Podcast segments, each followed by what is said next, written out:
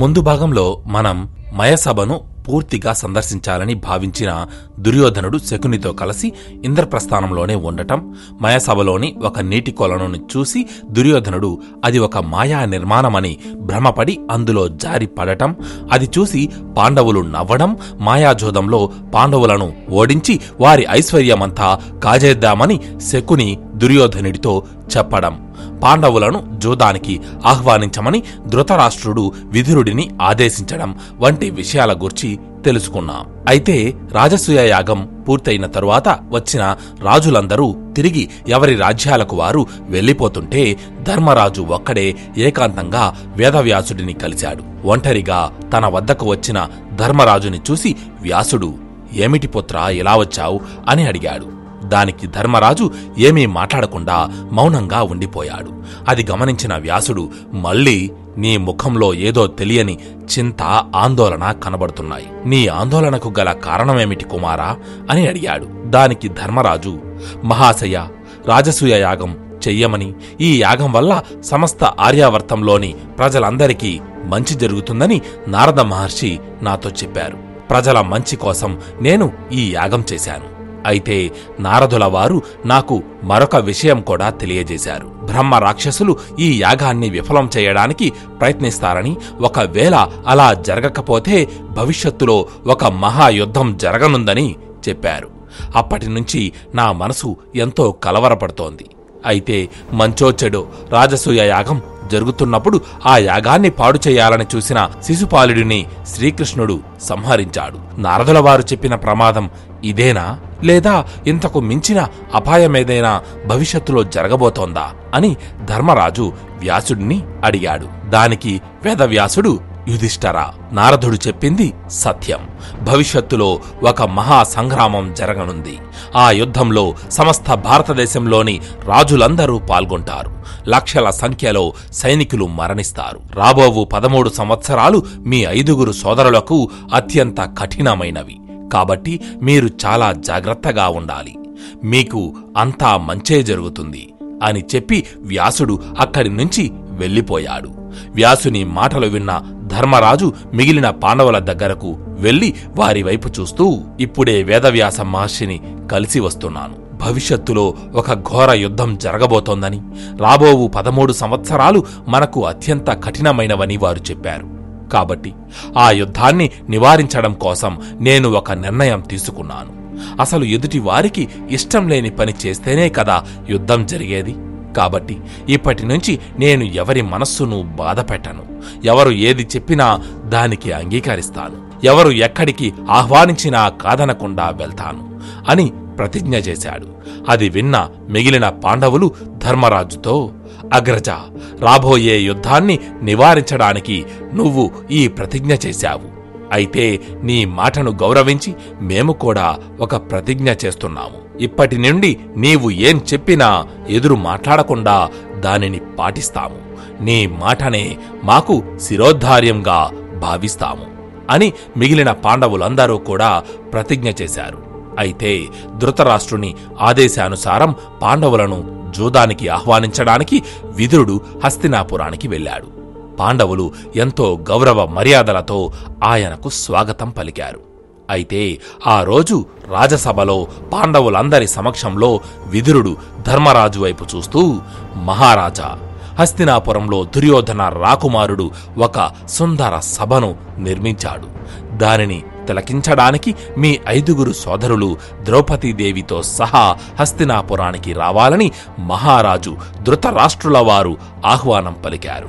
అలాగే కాలక్షేపానికి జోదక్రీడను కూడా ఏర్పాటు చేశారు. అని చెప్పాడు. దానికి ధర్మరాజు చినతండ్రి కొత్తగా నిర్మించిన సభను చూడడానికి వస్తాము. కాని మధ్యలో ఈ జోదక్రీడ అవసరమా?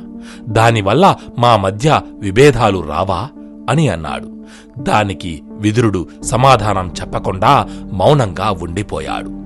తరువాత మళ్ళీ ధర్మరాజే నోరు తెరచి పెదతండ్రి ధృతరాష్ట్రుల వారి మాట మాకు శిరోధార్యం. హస్తినాపురానికి తప్పకుండా వస్తాము అని చెప్పి తన సోదరులను ద్రౌపదిని మరికొంతమంది అనుచరులను తీసుకొని ధర్మరాజు విదురునితో కలిసి హస్తినాపురానికి వెళ్ళాడు. దుర్యోధనుడు ఎంతో ఘనంగా పాండవులకు స్వాగతం పలికాడు. హస్తినాపుర రాజభవనంలో అడుగుపెట్టిన ధర్మరాజు అక్కడ తన కోసం ఎదురుచూస్తున్న భీష్మ ద్రోణ మొదలైన పెద్దలతో నిలుచున్న ధృతరాష్ట్రునికి దుర్యోధనుడి భార్య అయిన భానుమతీదేవితో సహా తన కోడళ్ళందరితో నిలబడి ఉన్న గాంధారికి నమస్కరించాడు. గాంధారి కోడళ్ళందరూ ద్రౌపదీదేవి అందచందాలను చూసి ఆశ్చర్యపడి అసూయ చెందారు. ఆ తరువాత ధర్మరాజు తన తమ్ముళ్ళను తీసుకుని దుర్యోధనుడితో కలిసి హస్తినలో నిర్మించుకున్న కొత్త సభను సందర్శించి అందరూ ఆ సభలో కొంతసేపు విశ్రాంతి తీసుకున్నారు. ఆ సమయంలో దుర్యోధనుడు ధర్మరాజు వైపు చూస్తూ ధర్మజ కొంచెంసేపు కాలక్షేపానికి జోదం ఆడుదామా? నీకు జోదక్రీడలో ఆసక్తి కలదని విన్నాను అని అన్నాడు.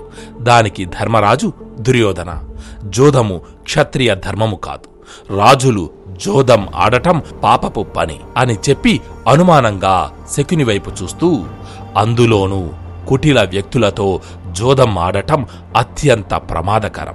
దానివలన ఎంతటి వారైనా ధనం ధర్మం రెండూ కోల్పోతారు అని అన్నాడు. అప్పుడు శకుని ధర్మరాజు వైపు చూస్తూ ధర్మజ చరిత్రలో ఎంతో మంది గొప్ప రాజులు మహామేధావులు జోదంలో నేర్పరులు. అలాంటిది అన్ని ధర్మాలు తెలిసిన మీరే ఇలా జోదాన్ని తప్పుబట్టడం సమంజసమా?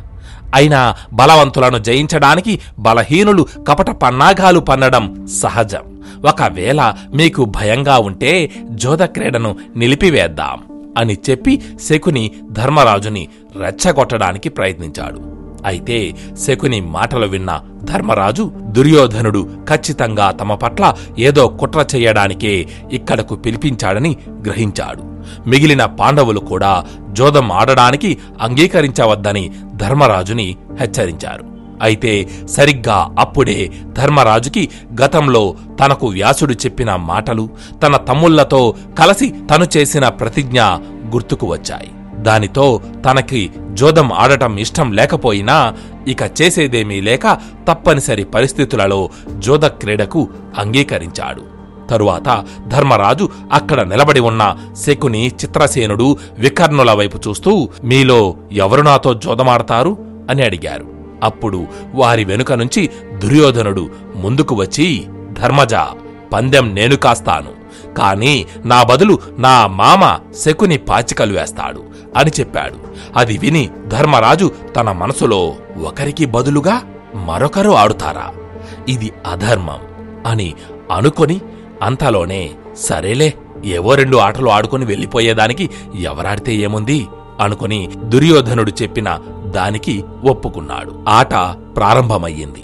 ఒకవైపు ధర్మరాజు మరోవైపు శకుని పాచికలు పట్టుకొని సిద్ధంగా ఉన్నారు. ఈ రోజు పాండవులకు జరిగే అవమానంతో వారు బ్రతికినంతకాలం కుమిలి కుమిలి కుమిలి చావాలి అనుకుంటూ పక్కనే ఉన్న దుర్యోధనుడు పాండవుల పతనం కోసం ఎంతో ఆతృతగా ఎదురుచూస్తున్నాడు. ఈ దుర్యోధనుడు పాండవులకు ఏమి హాని చేస్తాడో అని భయపడుతూ విదురుడు మౌనంగా తన ఆసనంలో కూర్చున్నాడు. భీష్మ ద్రోణ కృపాచార్యులు పెద్దలుగా మహారాజు ధృతరాష్ట్రుని అనుమతితో జోద క్రీడను నిర్వహిస్తున్నారు. కురు రాకుమారులు ఆడుతున్న జోద క్రీడను చూడడానికి హస్తినాపుర రాజ్య ప్రజలందరూ అక్కడకు వచ్చారు. అయితే ధర్మరాజు ముందుగా వజ్రాలు పొదిగిన తన చేతి బంగారు కంకణాలను ఆటలో పందెంగా పెట్టాడు. దుర్యోధనుడు దానికి సమానమైన బంగారపు ఆభరణాన్ని ఒడ్డాడు.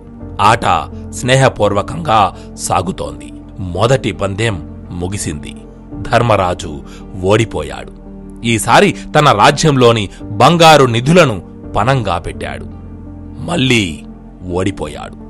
ధర్మరాజు ఒకదాని తరువాత ఒకటి పందెం పెడుతూనే ఉన్నాడు శకుని గెలుస్తూనే ఉన్నాడు.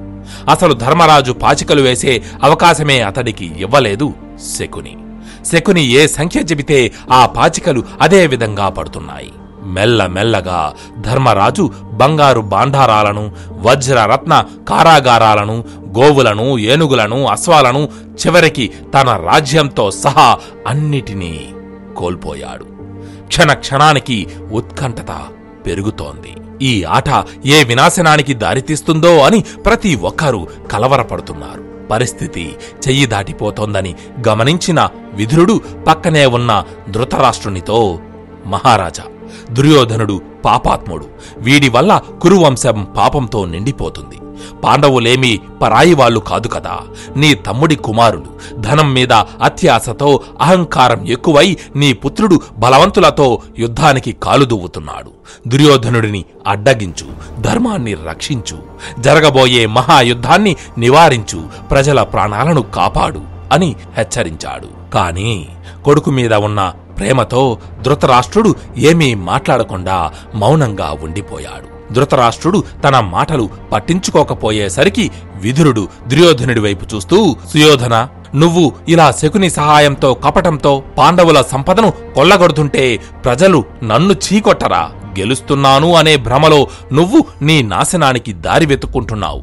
ఇప్పటికీ మించిపోయిందేమీ లేదు. పాండవుల సంపదను తిరిగి వారికిచ్చి ఈ జోదాన్ని ఇక్కడితో ఆపివెయ్యి అని హితం చెప్పాడు. విధురిని మాటలు విన్న దుర్యోధనుడు విధురా నువ్వు ఎప్పుడూ పాండవుల పక్షానే మాట్లాడతావు. నువ్వు ఒక విష సర్పం లాంటి వాడివి. ఈ ఇంట్లో తింటూ పరుల క్షేమాన్ని కోరుకుంటావు. నువ్వు మాకు బుద్ధులు చెప్పవద్దు అని అన్నాడు. మితిమీరిన గర్వంతో. ఇక విదురుడు ఏమీ మాట్లాడలేకపోయాడు. విదురునికి జరిగిన అవమానం వలన మిగిలిన పెద్దలెవరూ కూడా దుర్యోధనుడికి మంచి చెప్పడానికి ప్రయత్నించలేదు. ఆ జూదాన్ని అడ్డగించగల అధికారం కేవలం మహారాజు ధృతరాష్ట్రునికి మాత్రమే ఉంది. కాని ధృతరాష్ట్రుడు కొడుకు మీద ప్రేమతో ధర్మాన్ని మర్చిపోయాడు. తరువాత శకుని ధర్మరాజు వైపు చూస్తూ ధర్మజ నువ్వు నీ సంపదనంతా పనంగా పెట్టి ఓడిపోయావు. ఇప్పుడేం పందెం పెడతావు? అని అడిగాడు. దానికి సమాధానంగా ధర్మరాజు తన సోదరుడు నకులుడిని పందెంగా పెట్టాడు. కాని మళ్ళీ శకుని పాచికల మంత్రమే పనిచేసింది. ధర్మరాజు ఓడిపోయాడు. అలా ధర్మరాజు ఒక్కొక్కరిగా తన సోదరులందరినీ కోల్పోయాడు. చివరికి తనని తానే పందెంలో ఒడ్డి ఓడిపోయాడు. ఒక్క నిమిషం సభంతా నిశ్శబ్దం అలుముకుంది. సభలోని వారంతా నిర్ఘాంతపోయి చూస్తున్నారు. భీష్మ ద్రోణుల శరీరాలు సైతం చెమటలతో నిండిపోయాయి. ఒక్క పది నిమిషాల క్రితం సమస్త భూమండలానికే చక్రవర్తిగా ఉన్న ధర్మరాజు తన సర్వస్వం కోల్పోయి బానిసగా దుర్యోధనుడి ముందు పడి ఉన్నాడు.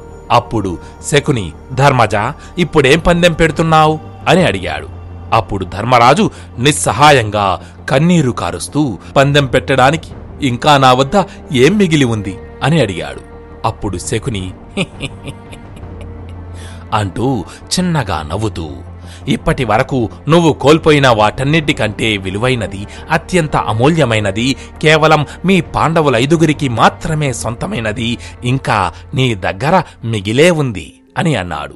అది విన్న ధర్మరాజు ఏమీ అర్థం కానట్లు శకుని వైపు చూశాడు. అప్పుడు శకుని ఇంకా అర్థం కాలేదా ధర్మజ? అదే నీ భార్య ద్రౌపది. అని అన్నాడు. అది విన్న భీమసేనుడు కోపంతో రగిలిపోయాడు. వెంటనే తన గదను పైకెత్తి నిలబడి అగ్రజ అనుమతినివ్వండి. ఇప్పుడే ఈ దుష్టుడి తల బద్దలు కొడతాను అని అన్నాడు. ధర్మరాజు మౌనంగా ఉన్నాడు. అప్పుడు దుర్యోధనుడు పెద్దగా అంటూ నవ్వి భీమా ఇప్పుడు నువ్వేమీ యువరాజువి కాదు. నా బానిసవు.